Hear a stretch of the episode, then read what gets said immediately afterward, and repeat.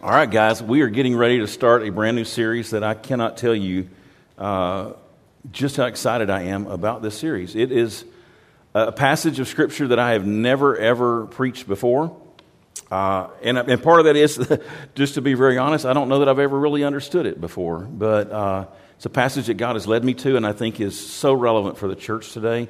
Uh, one of the things that we want to be about as a church is to to be about discipling people, to make disciples who make disciples who make disciples. That's Jesus' plan for us to take the gospel to the ends of the earth. And if we don't make disciples, then disciples don't get made. And if disciples are not made, then future disciples are not made. So it's critical that we do that. But here's the truth, and this is, this is really the heart of where we're going to be over the next several weeks. If my heart is not captured, by the love of Christ. I can read my Bible. I can pray. I can sit in the class and take notes. I can attend sermons and listen to them. I can sing songs, and my life will not make a bit of difference.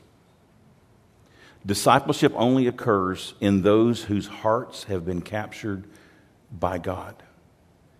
You know what I'm talking about because when you have fallen in love with somebody, Nobody has to tell you to pursue them. Nobody has to tell you, okay, here's what you say and here's what you do. There is something that is stirred within you, and when love is awakened within us, it drives our behavior. It changes our focus. It helps us to be able to. Uh, to really accomplish some things that, that, that will occur in that relationship. And so, what we want to do over these next several weeks is to really begin to focus upon how God has come to awaken love within us. Today's message is called Awakened by Love. And, and we're going to start in the Song of Solomon's. It's in the Old Testament, back there by Psalms and Proverbs and in that area of your Bible. And if you would grab it and, and, and follow along, or if you've got your phones or tablets or whatever, however you want to do it, just, just be a part of this with us and, and walk with us through this passage. And, um, and it's written as a song. Uh, and it's a song that is sung between two lovers back and forth to each other with a third group of kind of a, a, backup chorus, if you could, could picture it that way. So you've got the, the husband and the wife singing back and forth to each other. And then off to the side, from time to time, you're going you're gonna see this part where this chorus just joins in with them and, and sings. And, and it's, a, it's a love song back and forth to each other, but it's so much more than a love song. The, the, the Song of Solomon. Uh, is a, is a song that was a part of Solomon's collection. There's some debate over whether Solomon was actually the author of this, if it was written by Solomon, or if it was written about Solomon and, and his first love, or if it was written to Solomon to show him the value of a single love. But it's a, it's a song that was in his collection. And so it says on Psalms, a Song of Psalms, uh, verse 1, chapter 1, it says, The Song of Songs, which is Solomon's. So, what he's saying is, this is the best of the best. In Solomon's collection, this is the best of the best. Now, 1 Kings chapter 4, verse 32 tells us that Solomon had, had penned 3,000 proverbs and a hundred or a thousand and five songs.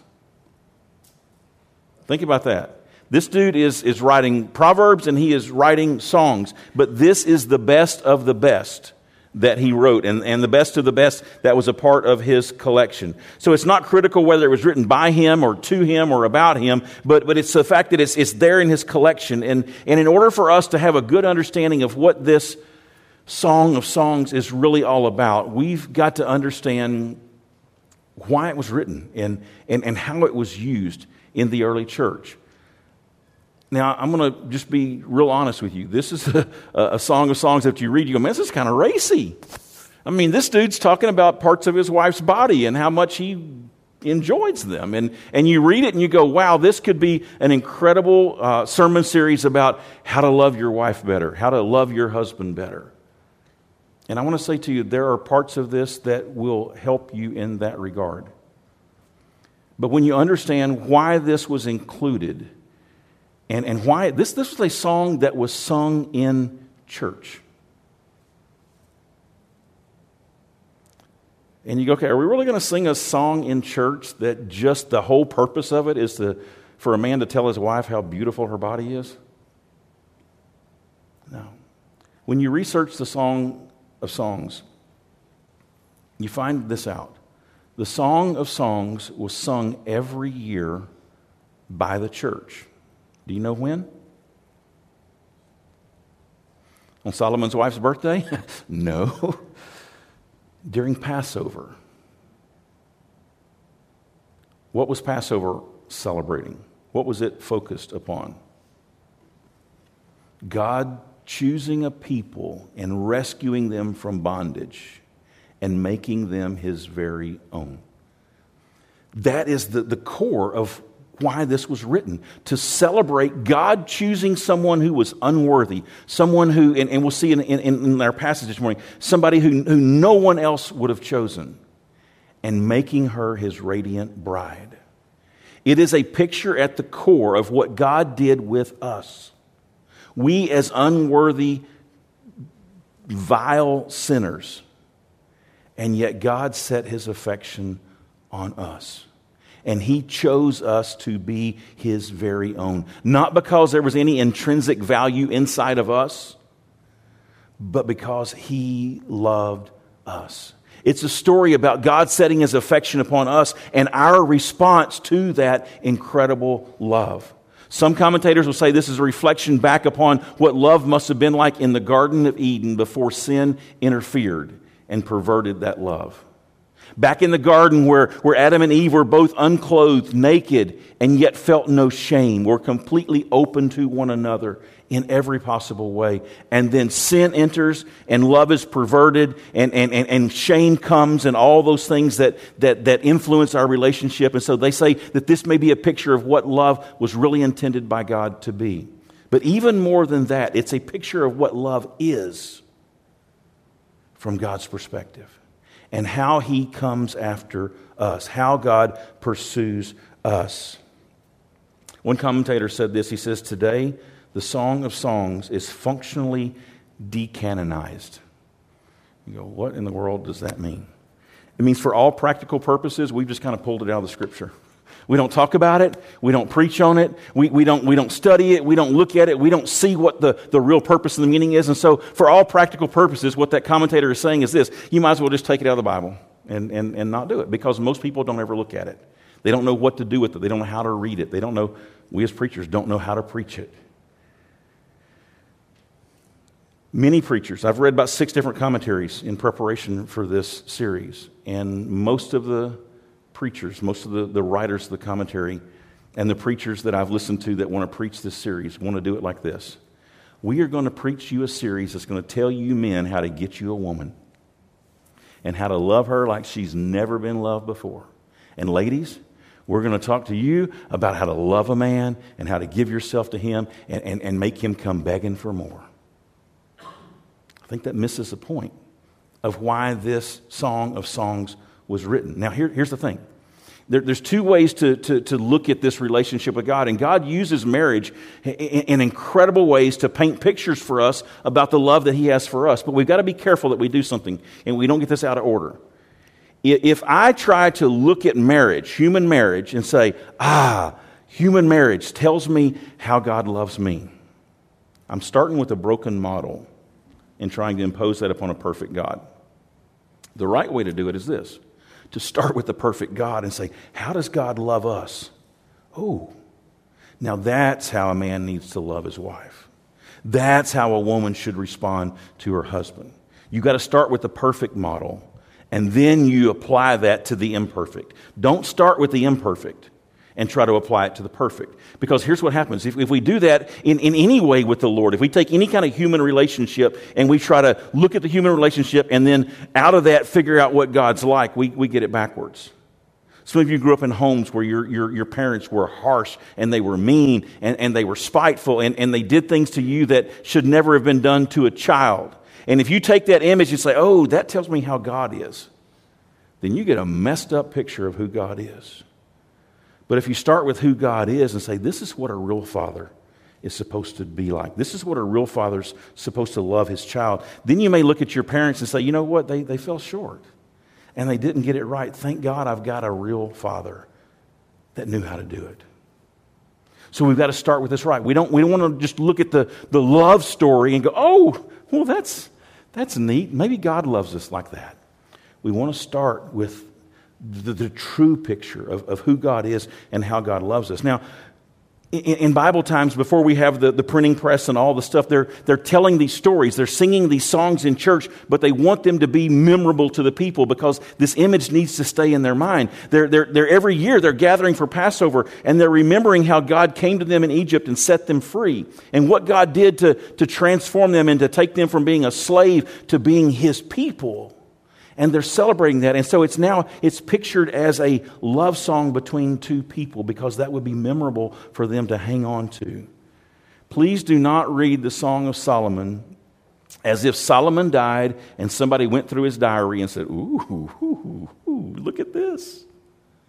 That's not what this was. This was a song that was sung every year at passover celebrating god's redemption god's coming and claiming his people it was sung as a song of worship. And by definition, worship needs to be centered upon God. There's a lot of things that can call us to worship, but that worship needs to be centered upon God. There are sunrises that you see and, and, and sunsets that God paints, and you look at that and, and it can cause you to worship, but you don't worship the sunset, you worship the God who created that sunset. So we look at this marriage and we go, man, this is an incredible relationship that, that we see between a man and a woman. We see it that way and, and, and we understand it, but we need to understand that, that, that that is just to point us to something even bigger and even more grand. It's got to be centered upon God. It's a reminder of God's pursuit of an unworthy people. In Deuteronomy, if you've got your Bibles, you may want to look there. You may just want to jot this verse down. But in Deuteronomy chapter 7, verses 7 through 9, Look what the Lord says to his people that he's chosen. He says, It was not because you were more in number than any other people that the Lord set his love on you and chose you, for you were the fewest of all peoples. But it's because the Lord loves you and is, in, is, is keeping the oath that he swore to your fathers, that the Lord has brought you out with a mighty hand. He's redeemed you from the house of slavery, from the hand of Pharaoh, the king of Egypt. Know therefore that the Lord your God is God the faithful God who keeps covenant and steadfast love with those who love him and keep his commandments to a thousand generations.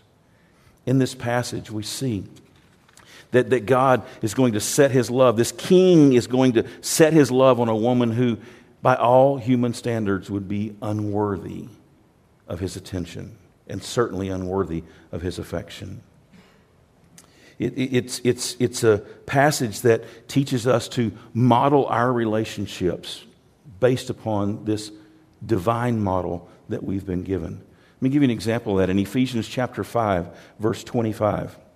It's a passage calling us as husbands to love our wives. It says, Husbands, love your wives as Christ loved the church and gave himself up for her. Notice the order. Husbands, love your wife as Christ loved the church. He doesn't say, he doesn't say, hey, Christ loves you as the church, you know, as a husband would love his wife. He gets the order right here. He says, I want you to love your wives as Christ loved the church. And so the model is the way Christ loved the church, and that's how a husband is supposed to love his wife. So we got to get this in the, in the right order. And so here we start with, with verse 1. It says, The Song of Songs, which is Solomon's. And then the woman speaks. Now, I know some of you men may not be able to relate to this, but in this song of songs, the woman gets the first word and she gets the last word. Okay? She's going to start this thing off and she is going to wrap this thing up. Now, what's interesting is this in that culture, in that day, what we're about to read would be unheard of. This thing is going to start off in a shocking fashion for those who were to hear it for the very first time. Here is a woman in a culture where women were not really allowed to express themselves and certainly not to express their romantic feelings. But here is a woman who has been touched by love and she can't hold back. She cannot hold back what she is feeling. It starts and it ends with her. And here's the first thing out of her mouth Let him kiss me with the kisses of his mouth. For your love, she's singing to her, that's the song, she's singing to her lover. Your love is better than wine. Your anointing oils are fragrant. Your name is oil poured out.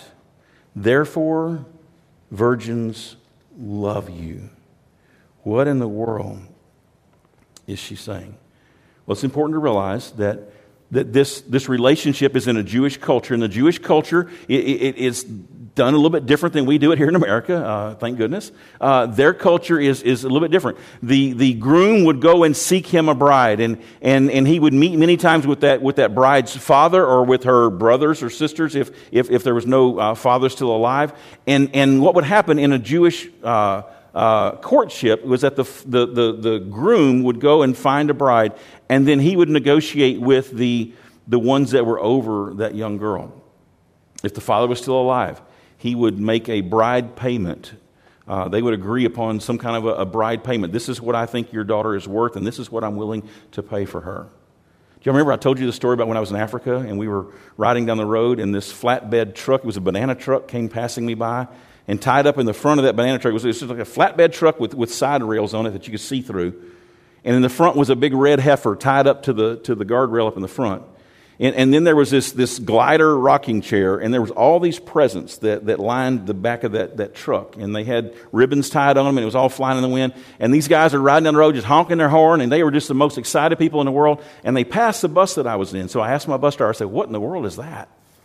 He says, That's a groom going to get his bride. And I'm like, okay, hold on. I'm from America. What's, whoa, whoa, whoa, what's the cow all about? And this was his response. He says, His bride is a one cow woman. That's the gift that he's giving to the Father. That's the bride price that he's willing to pay. Well, my friend had been married to the love of his life, and she had just died right before we got to Africa. And so I said to driver Emmy, I said, Driver Emmy, what about your wife? He said, Oh, she was a four cow woman. you know, and I'm like, Oh. But here he was taking this, this bride price and, and taking it to the father as a down payment on his bride. It's a picture of what we're going to see here. Here is this woman. They are in the middle of this betrothal, okay? So, what would happen in a Jewish deal is that the, the groom would go seek out a bride. He would, he would make a deal with the father. He would pay a bride's price, a deposit guaranteeing that he would come back. And then he would leave and he would go to his father's house. And he would add on to his father's house this bridal suite, which would be where he and his wife would then live.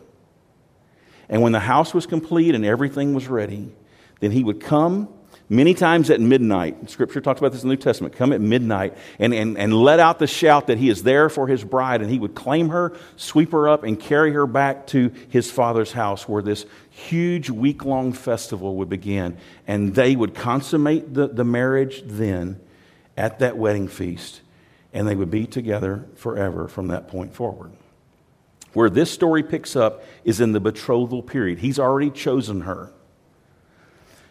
They, he, he is the king, as we're going to see in the story. And so, when a king would choose a woman to be his, his bride, she would come back to the castle usually, and they would begin all these, these special treatments for her pedicures and manicures and, and, and, and would do the oils and the, you know, it's just a spa day, one day after another after another. Sometimes those things would last a year to two years, where she would be just treated like royalty and, and kind of getting ready to be the king's wife. Once a person was betrothed, it would be the same as, as being married in our culture. The only way you break off a betrothal was through a divorce decree. Remember when Joseph and Mary uh, were, were betrothed to be married. And then Mary showed up pregnant by the Holy Spirit. Remember that? And Joseph was considering setting her aside. That would have been a legal divorce. So it's not like us where we get engaged, you put a ring on a girl's finger, and you keep the receipt just in case it doesn't work, okay? That's not the way that it went in that day. Once you were betrothed, you were considered married, even though you haven't consummated the marriage, and even though you haven't come together and had this week long celebration. So the girl was to get herself ready, she was to keep herself pure, he was to take care of her needs and all those kinds of things during that time, and, and then there would be the great big celebration. So this story takes off in the middle of this betrothal. They have come together. She knows that she's been chosen by the king, and, and evidently he has laid a kiss on her that has just left her wanting more. So her first words are, Let him kiss me with the kisses of his mouth. He had found her, he had pursued her, he had chosen her. And she was responding willingly to his invitation to be his wife. Here it's interesting that she says, Let him kiss me. She wants him to be the, the, the, pursuer. He, he is that pursuer. In, in, in that culture, if you were a king, all these girls running around with this fairy tale dream of one day marrying their prince, she couldn't approach him. He had to approach her. What a biblical picture of our relationship with the Lord, that he had to come for us all through this is laced with all this imagery of, of what Jesus did for us. But here, he's come for her and, and, and, and, and he's kissed her, or maybe she's just anticipating that first kiss. But, but here she speaks out and she says, Let him kiss me with the kisses of his mouth. She desires him. She desires his love and his kiss. And she doesn't want to hold back. She doesn't want to hide it at all. She wants everyone to know. Everyone to know She's been chosen by the king, and she feels so honored and so blessed to feel that way.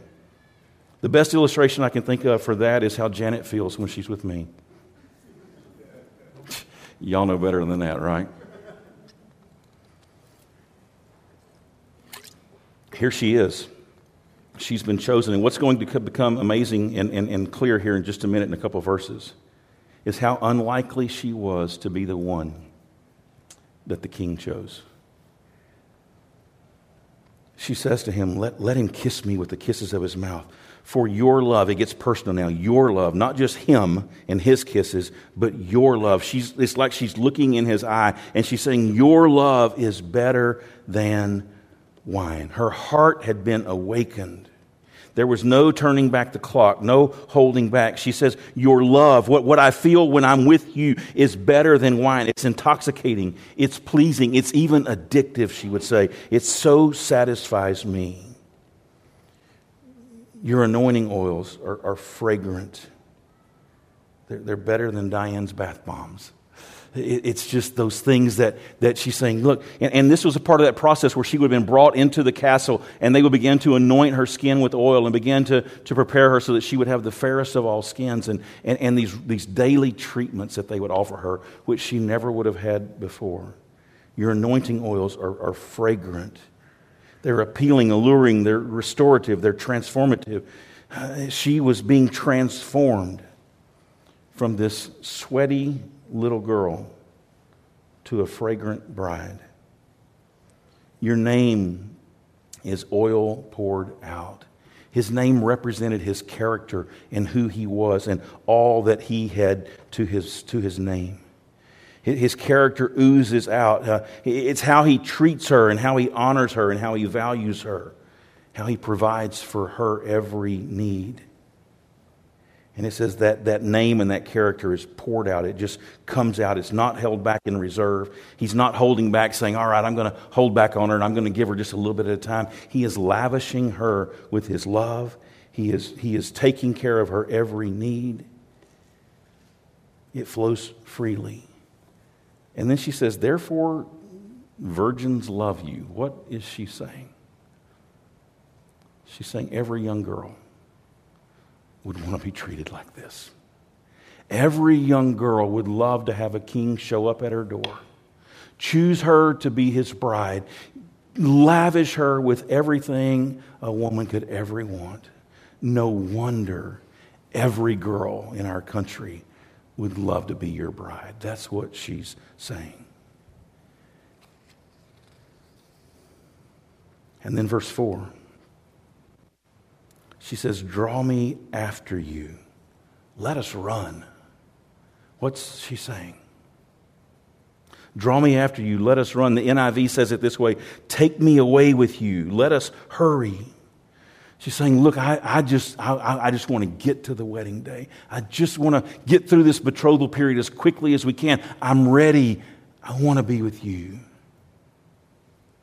It reminds us spiritually of how we've been chosen by God and, and the last words of the New Testament, as, as the writer of Revelation sums it up and, and, and winds up the story about the, the return of the bride for his groom, says, Come quickly, Lord Jesus, come quickly. It ought to be the desire of our heart that, that now that we've been chosen by Christ to be His bride, that we, we, we yearn and we long for His love. We long to, to be in His presence. We long to, to be embraced and wrapped up by that love. But we also long to get beyond the betrothal and get to the consummation of that relationship when we will be with Him forever and ever in heaven.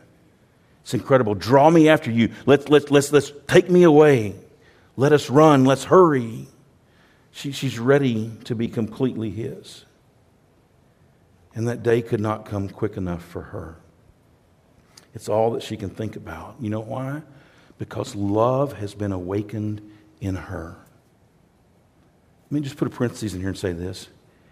If, if love is ever awakened in you in relationship to the Lord, it will be the driving force of your life.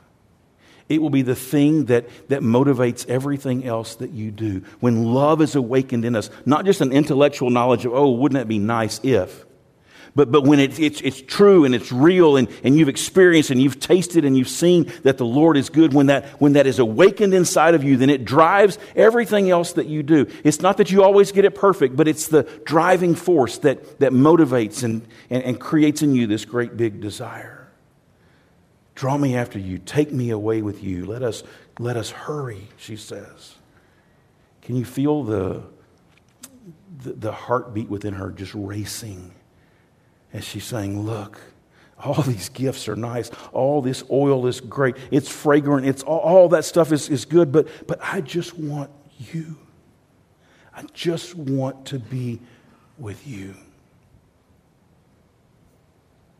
And then she makes a comment here chapter 4, verse 4. It says, The king has brought me into his chambers. You going, oh, what is that?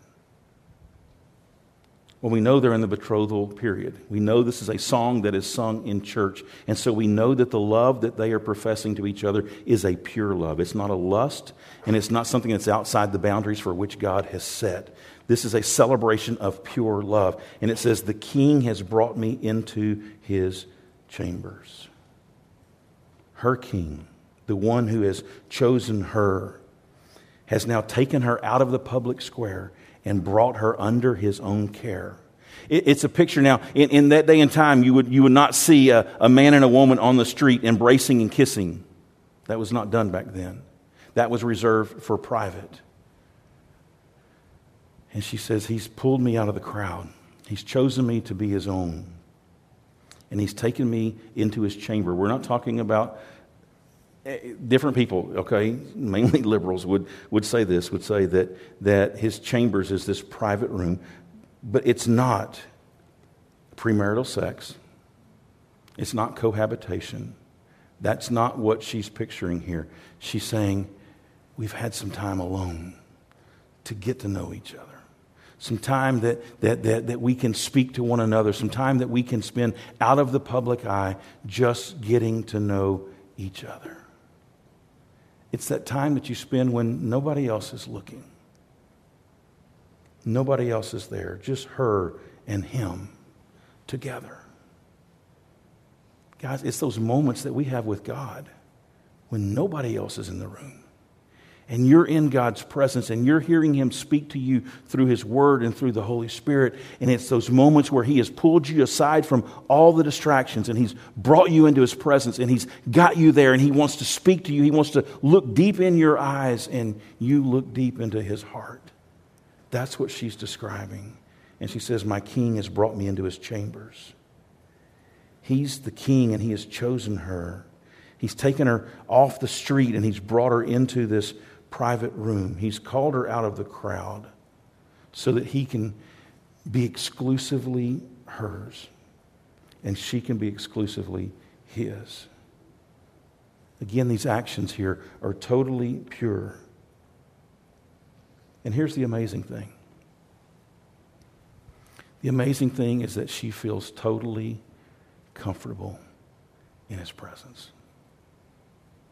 She's not afraid that he's going to drag her into his chambers and make sexual advances upon her or rape her or hurt her in any way.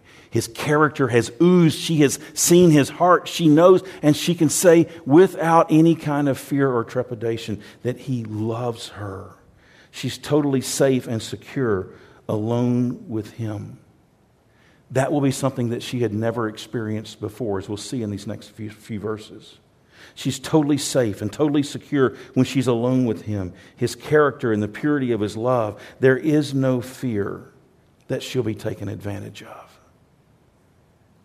You know, many believers today are afraid to be alone with God because they've been abused by others. And they feel like if I open up my heart to God and I say, God, I am all yours, I'm 100% in, I'm, I'm all yours, that, that God's going to say, okay, great, now that you're mine, let me send you to Africa. Okay, now that you're mine, I'm going to I'm going to use you for my own selfish purposes.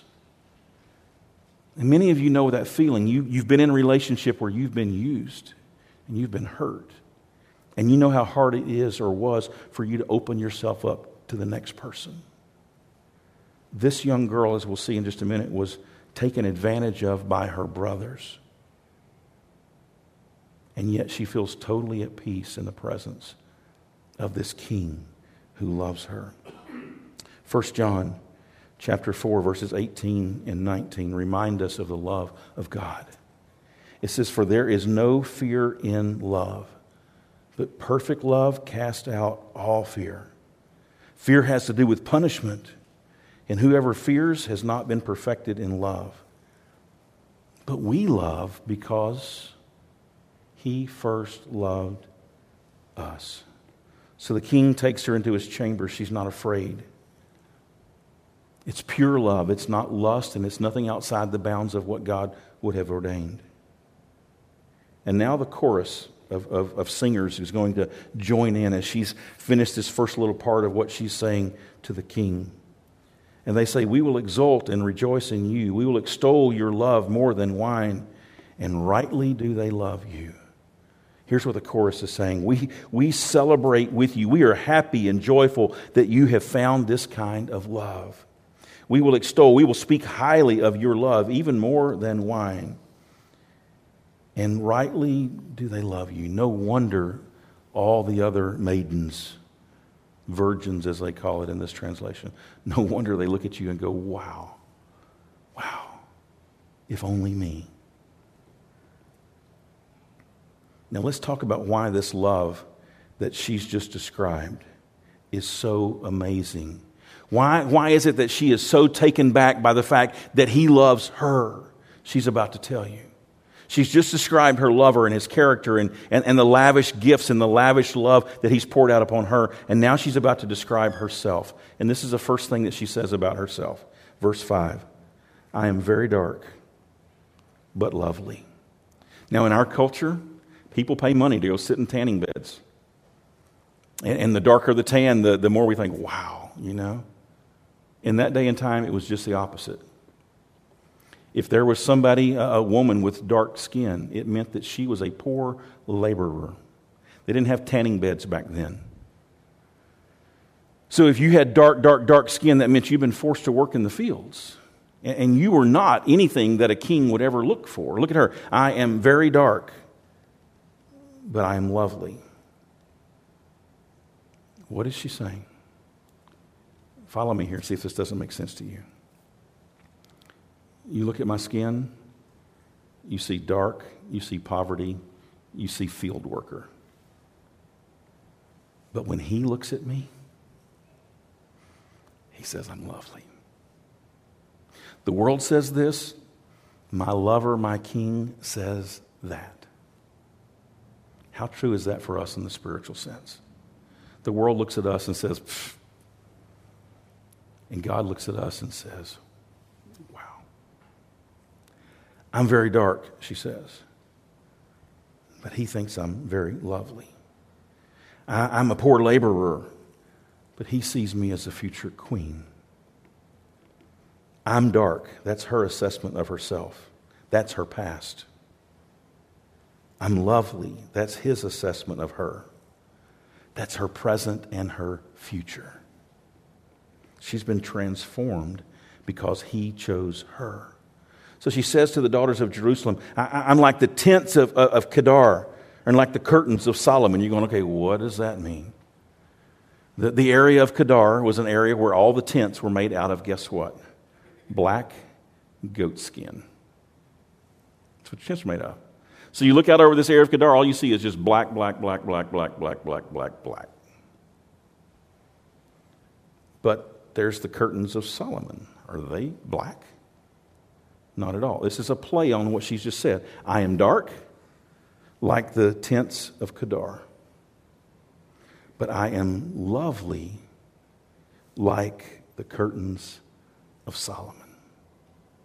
The king's curtains were these tapestries with all these colors that nobody else could afford to pay for. The finest, colorful tapestry. She says, I'm, I'm, i was like the tents of Kedar. I was this black goat skin. That was my past, my darkness, my hopelessness. But he's transformed me into a curtain of Solomon. This finest, colorful tapestry, a symbol of where she is headed and what she's going to be. It's a picture of her past and her future. And then she says to these daughters of Jerusalem in verse 6 Do not gaze at me because I'm dark. Don't, don't look down on me because I have the dark skin. Because the sun has looked upon me. I've been out in the sun. My mother's sons, maybe her stepbrothers, were angry with me. And they made me the keeper of the vineyards. What in the world is she saying? Watch this. There's a reason that I have dark skin. My brothers who were angry with me forced me into the fields. They, they, they kept me out there. They used me for their own advantage. They, they took advantage of me. And, and she's saying, when, when he found me, I was, I was this one that was, was dark, and the sun had looked upon me. I was a hot mess, beaten down by my environment. My brothers, my mother's sons were angry with me. They were abusive and mistreated me. They took advantage of me. There's no father in this passage that's mentioned to, to protect her and to guard her. You see now why a king coming to rescue her was such a big deal. All she had known all of her life was abuse and mistreatment. And now she has a king that's what? Lavishing the finest of everything upon her. Everybody looked at her and says, Yeah, you're like the black goats. But he says, I'm lovely, like the tapestry in Solomon's temple, in Solomon's uh, uh, castle. She had lived at the mercy of her brothers. In fact, they had forced her to be the keeper of the vineyard to the point that she says, My own vineyard I have not kept. I was forced just to work all the time. I had no time to take care of myself. No time to worry about the sunburn that I have encountered, about the, the dark skin. No, no time to, to, to put on the anointments and the oils that would, would take care of my parched skin. I was working so hard for them that I was unable to care for myself. I was trapped and hopeless. Certainly never felt like I would be chosen by the king. I was never going to be appealing to a man, especially a man of that caliber, she would say. What king goes looking for a field hand to be his wife? This is a picture of royalty coming after a field hand. This is not about race. Some people have tried to use, I'll see, this is why whites are superior. Oh my gosh, don't make me vomit. That's not what this is. This is a picture of God coming after his bride. It's a picture of, of, God leaving the throne room, leaving behind everything, and sending his son to die on a cross for us, to purchase us as his bride. He made the bride payment that we might be his. And yet, what we see in churches throughout the world is this apathetic bride. Yeah, I'm Christian. Yeah, I'm a Christian. So what? Do you, do you get to f- the feel of where we're going with this, this story? This is a girl who had no hope, and yet the king came after her. It's a girl who had no future, and yet the king showed up and says, I choose you. And she's looking behind her going, Me? It's a picture, guys, of what Jesus did when he came, and for no explainable reason, he chose us. How can we be apathetic? How can we yawn at a love like that? How can that not awaken something inside of us to say, He chose me to be His own? He is taking me out of the fields and bringing me to his castle. He is, he, is, he is not leaving me out in the sun to fend for myself, but he is lavishing upon me his love and all that comes with it. He's not going to abuse me, but he's going to protect me and provide for me. How can I not be excited about that? How can that not awaken a love deep within me? Paul tries the same thing in 1 Corinthians chapter 1 verses 26 and following. He says this He says, Brothers, consider your calling. Not many of you were wise according to worldly standards. Not many of you were powerful. Not many were of noble birth. But God chose what is foolish in this world to shame the wise. He chose what is weak in the world to shame the strong. He chose what is low and despised in the world, even the things that are not, in order to bring to nothing the things that are. He chose the field hands, is what he's saying here. And he did so, verse 29, so that no human being might boast in the presence of God. And because of him, you are in Christ Jesus, who became to us wisdom from God, righteousness and sanctification and redemption, so that as it is written, let the one who boasts boast in the Lord. That's what God has done. And that is the core of the message of the Song of Solomon that here is this girl who was the field hand Never, the, the king wouldn't even be in her presence, and she never had a hope of ever entering into his castle. And yet he came, and he chose her, and he pursued her, and he made her his own. And don't you think for a minute that she's going to be told to sit down and shut up and don't tell anybody how much he loves you. How does she start this song? Let him kiss me. Let him love me. Oh my gosh, I can't get enough of that. And I want the world to know. It ought to be the way that we feel when we think about our relationship with Jesus Christ and what he did to choose us, who were not of noble birth, who, who were foolish in the eyes of the world, who, who were weak in the eyes of the world, and that God chose, chose that which was low and despised and things that are not. And why did he do it? So that in our relationship we can never say, Look what I've done. Look who I am. All we can say is, Man, His grace is amazing. His grace is transformative. So, as we close today, if this Jesus that you've been told about, if the Jesus that you grew up kind of picturing in your mind is, is some stern, demanding, overbearing tyrant, that just forces you to work his field, then I want to invite you to stick around for this series and meet the real Jesus that the Bible points us to. The Jesus who is the pursuer of the one that he loves. He is the one who takes delight in the one that he chooses. He's the one who, who transforms the, the field hand into a bride, who clothes us in righteousness that he provides. Jesus is a passionate pursuer. We will see more of this groom in the, in the pages and chapters ahead, but he is a passionate pursuer who pursues his bride, who loves us with more uh, love than our minds can even begin to imagine.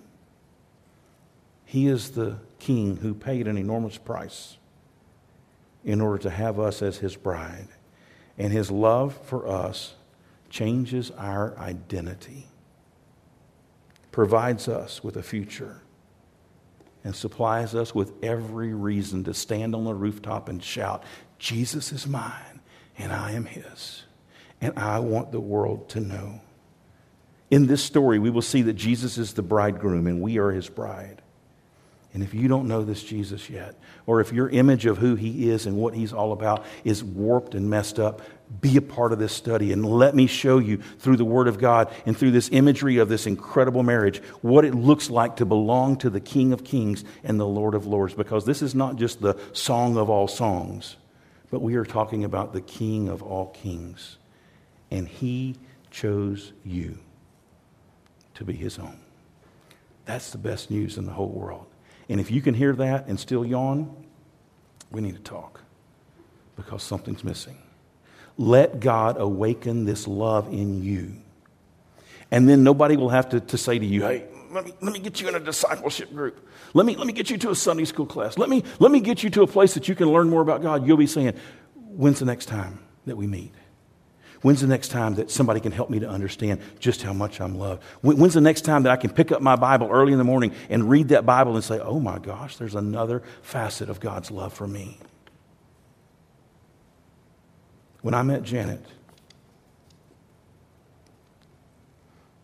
everything in my world changed. I remember one of the first couple times that I went to see her in Lake Charles, I was working in a church in Houston.